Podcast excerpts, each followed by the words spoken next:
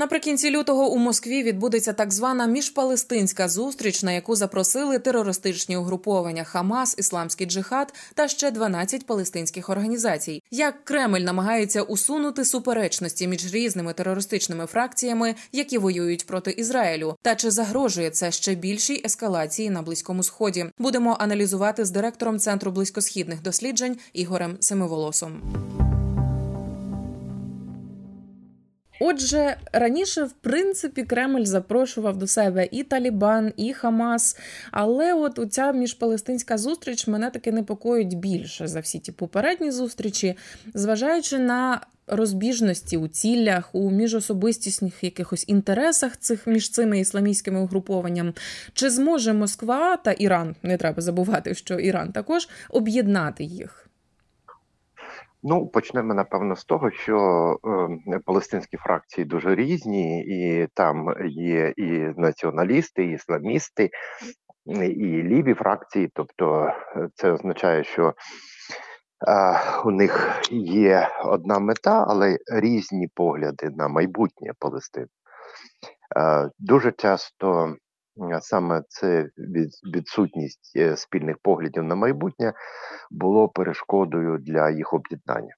Як ми пам'ятаємо, впродовж е, тривалого часу, тобто десь е, декілька зусиль здійснювалися для створення уряду національної єдності в Палестині. До цього руку прикладали переважно єгиптяни, але росіяни також активно брали участь в переговорах. Тобто, це не перша така зустріч, це не перша спроба.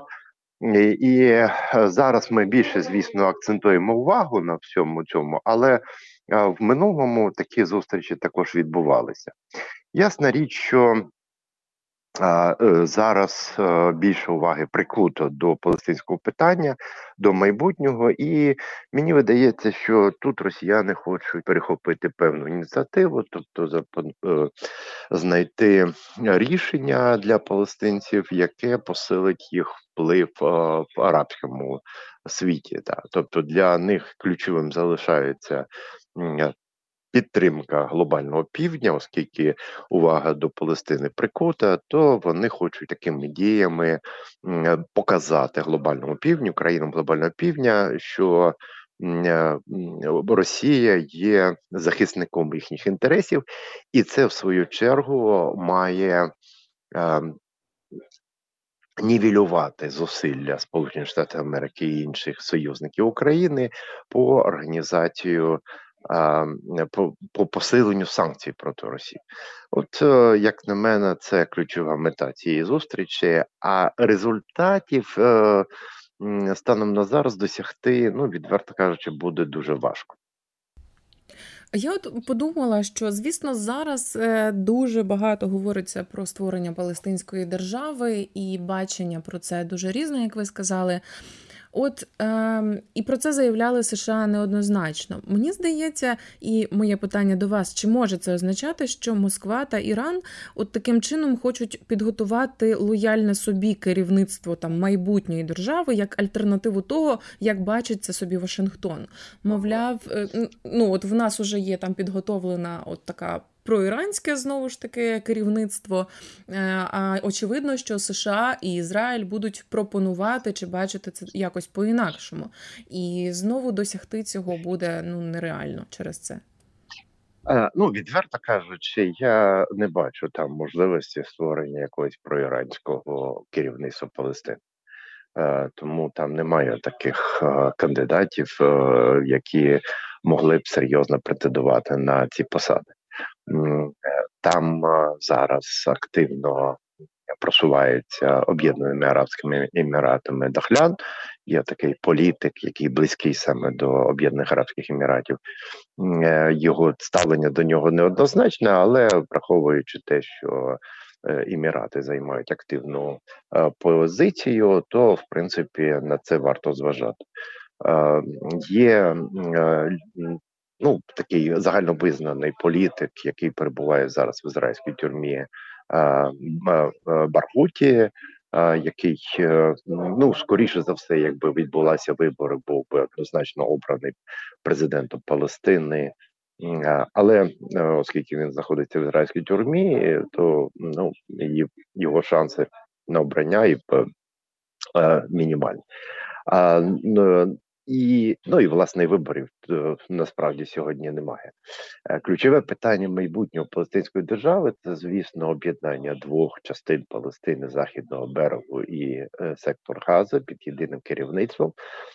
Це пошук, це реформа палестинської автономії, тобто таким чином, щоб вона була ефективна, результативна і не несла загрози в майбутньому Ізраїлю.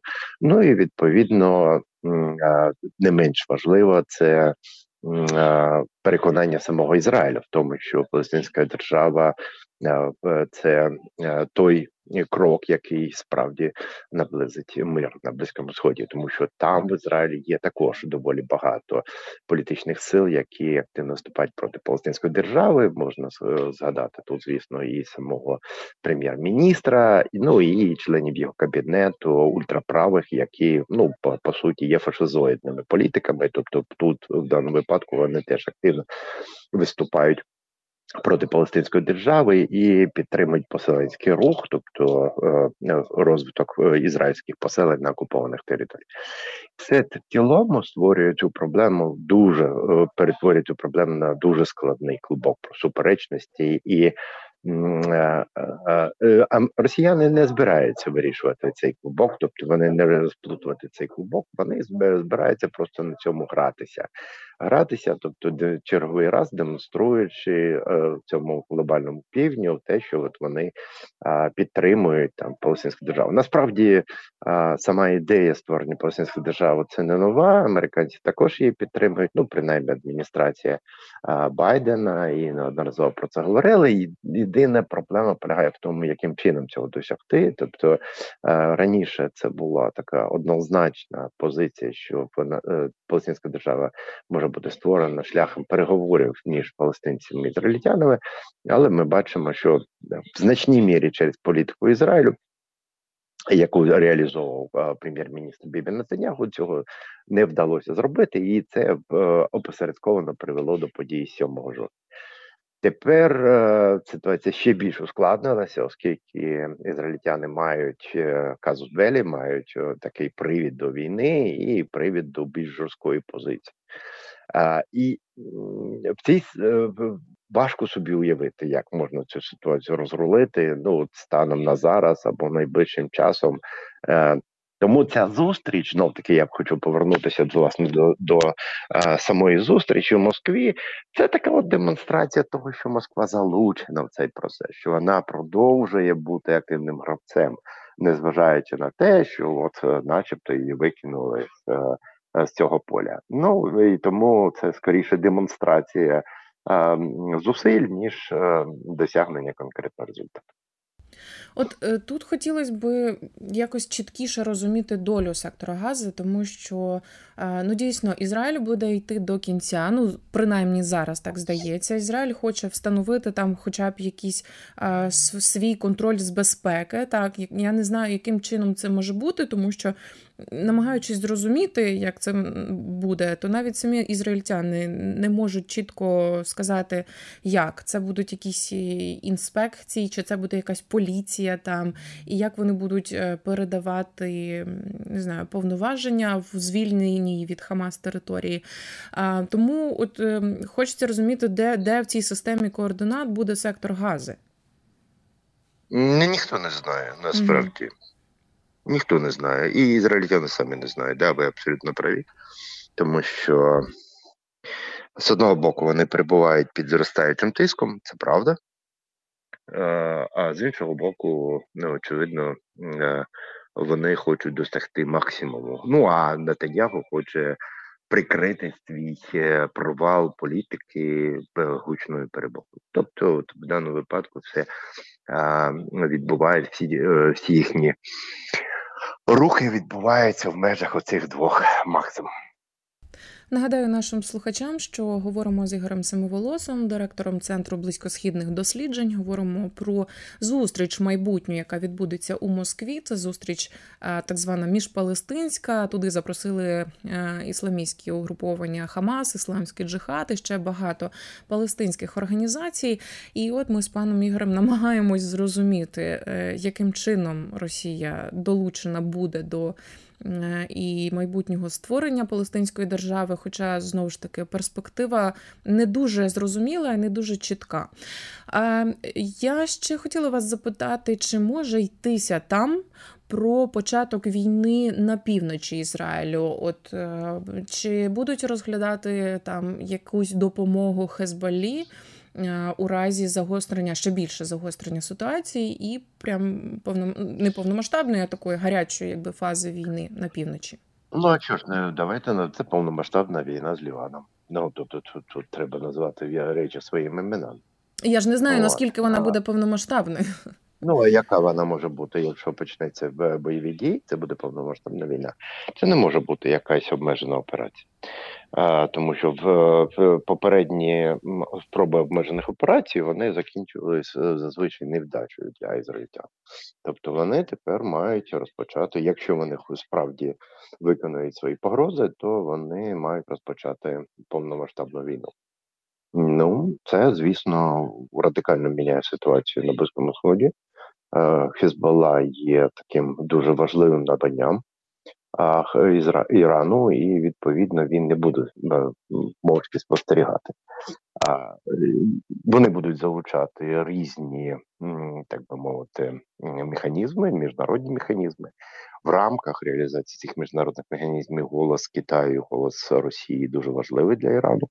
Я думаю, що вони максимально застосують свої права вето е, в Раді безпеки ООН і будуть піднімати інші питання, які очевидно поставлять тих же самих а, а, американських союзників доволі складну ситуацію, тим саме Францію, яка опікується зараз Ліваном і робить все за належне залежне від неї для того, щоб Ліван не провалився в ще більш економічну а, дірку і відповідно політичну кризу. Тому інтереси в даному випадку Франції е, багато чого бажать. Е, і американці також змушені зважати на ці інтереси супереч, е, ну скажімо, можливо, е, бажанням вирішити питання з Хізбалою на півдні Лівану. Тому ця історія вона також є доволі складною. Те ту ту стратегію, яку реалізовує Ізраїль, це стратегія тиску тобто постійного тиску на уряд ліванський, на Хізбалу, з метою саме змусити їх виконати ультимативні рішення без е, бою. Да? Пам'ятаємо Сунзи, що найкращий бій це бій, який завершився е, перемогою ще до початку битви. Тобто, от власне для е, ізраїльтян це ідеальний варіант вирішення питання. Ну але ми бачимо, що поки що Хізбалла не готова йти на е, на такі кроки, е, вони пручаються, але там е, дійсно ситуація для Лівану не саме краща, і у Хізбали є що втрачати. Да, В разі, якщо почнеться війна повномасштабна, то зрозуміло, вони можуть втратити занадто багато. І оці зважуючи ці ризики втратити і там або проявити героїзм і битися там з сіаністським ворогом, це якби в їхньому в їхній інтерпретації. Ну це такі дві великі різниці, і багато що залежить від того, наскільки та ж сама Росія, наскільки той самий Іран готовий максимально допомогти Хізболі, так як Хізбола свого часу у 2013-му допоміг Сирії, наприклад, е, коли була громадян був так активний етап громадянської війни, і коли повстанці могли взяти Дамаск. Отже, я би я би назвав цю ситуацію відкритою, тобто вона не має фінального якогось такого очевидного завершення. Вона дуже динамічна навколо цієї е, пів, е, півдня Лівану і півночі Ізраїлю відбувається дуже багато переговорів, дуже багато раундів, дуже багато зустрічей, але але поки що результату ми не бачимо. я припускаю, що ця тема без сумніву буде обговорюватися. Також я от тут е, теж згадав. Я думаю, що це буде важливо для е, росіян. А в цій ситуації, скажімо, там солідарність з Палестиною, це ще кидає один місточок такий комунікації з турками. Турки, як ви е, знаєте, доволі активно підтримують палестинців. І в даному випадку росіяни, е, солідаризуючись повноцінно, в тому числі з Хамасом, ісламським джихадом і іншими ісламістськими угрупованнями, вони якби дають е, сигнал туркам, що от дивіться, ми робимо все належне, все можливе для того, щоб е, е, сприяти палестинському палестинській справі. Значить, відповідно, наші відносини можуть зміцнюватися. Е, бодай в цьому випадку ми по одному боці на одному боці цієї війни. Це цей е, це прибуток, який може отримати Росія, практично не прикладаючи великих зусиль. Ну, у Туреччини є така, є такий талант бути союзниками в одній справі для одних і бути противниками з тими ж в зовсім інших операціях і інших е, да, ну, війнах, да, без сумніву. Там конфліктна взаємодія, да, так. можна назвати. Взагалі, якщо ми говоримо, аналізу, ну, характеризуємо відносини між а, Росією і а, Туреччиною, то це така конфліктна взаємодія. І якщо подивитися на ці фронти. В яких залучена Туреччина і Росія, вони воюють в різ по різні боки. Але це якраз для Росії дуже важливий, можливо, е, важливий такий елемент, який вони стратегічний, який вони можуть ввести в гру, і тоді Туреччина і Росія опиняються по один бік е, цього конфлікту. І на думку росіян, це може сприяти зближенню цих двох країн. Ну і залишилося нам поговорити ще про одну подію, яка вчора буквально сталася, про те, що міністри закордонних справ ЄС схвалили розгортання військової місії для захисту суден від хуситів у Червоному морі. Про це повідомила Європейська комісія і е, туди будуть залучені інші країни, не тільки Сполучені Штати і Велика Британія. Е, про що це свідчить? Про те, що е, дві країни з там з найбільшим флотом і військами не змогли якось присадити хуситів вдвох, і треба було чи це знак того, що США і Британія сказала, мовляв, це ж економіка усього світу. Давайте може ще когось долучимо і якось свої інтереси інтереси будемо разом відстоювати, тому що це економіка світова, це не тільки наша страждає. Тому е, що чому так довго вони е, цю місію ніяк не можуть закінчити, і хуситів все-таки змусити не не чинити так у Червоному морі? Ну, для цього, щоб змусити хуситів не чинити так в Червоному морі, треба закінчити війну в Газі. Це пряма наслідок війни в Газі. Давайте не будемо забувати. А чи війна закінчилась? Ні. Ну тобто, от, власне, я думаю, що е, іншим іншим словам, у Хуситів є привід. Вони, врешті-решт, оголосили війну Ізраїлю і союзникам. А другий момент. Для того, щоб е, серйозно зменшити можливості хуситів, треба провести наземну операцію. Наземна операція це дуже ризикована річ. Ми пам'ятаємо і знаємо, що кусити зробили саудівськими військами. Нічого хорошого, якби не світить. Тому тут також немає ніяких е, бажань е, починати наземну операцію і загрузати безкінечно в Єменських горах. А третій момент, ну звісно, можна звісно сказати, що американці і американці і британці натиснули на європейців. Ну мені здається, що тут даному випадку європейці самостійно приймали рішення, і про сам факт того, що це рішення обговорювалося, і воно проходило всі інстанції таким чином набула певної легітимності, е, ну от свідчить сам процес прийняття рішення. Ну і те, врешті-решт, що це рішення прийняте.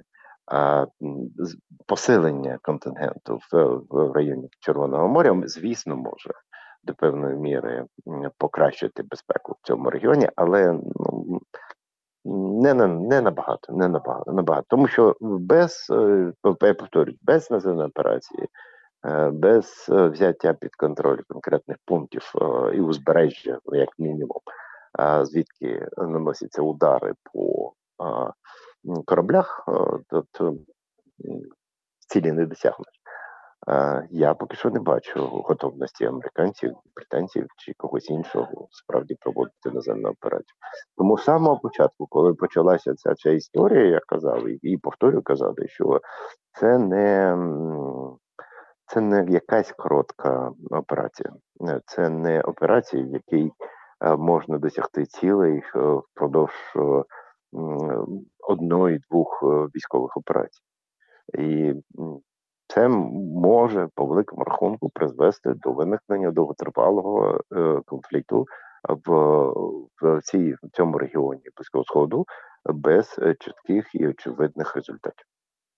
От тому там, тому ця ситуація вона ставатиме ще гірше. Так, я чекала, поки ви скажете про наземну операцію, і зрозуміло, тут, мабуть, виглядало би трохи дивно про те, що якби американці там, ну взагалі союзники е, почали реально своїми військами наземну операцію в Ємені, е, поки Україна е, сидить і чекає, така ага, нам не відправили, а туди відправили кудись в Ємен. Тому мені здається, ну, тут, тут ще... же да, своїми військами вони не почнуть, бо це в принципі дуже серйозний удар після Афганістану, все інше. Це американське суспільство явно не готово до таких розгортання контингенту. А інших військ там немає, дурних немає. Просто там уже всі а, знають, е, що таке хусіти, і не хочуть влазити в цю гвинтівку. З директором центру близькосхідних досліджень Ігорем Семиволосом ми аналізували, для чого Кремль скликає терористичні угруповання Хамас, Ісламський Джихад та ще 12 палестинських організацій. Та чи буде ще більша війна на близькому сході? Розмову вела Ірина Сампан.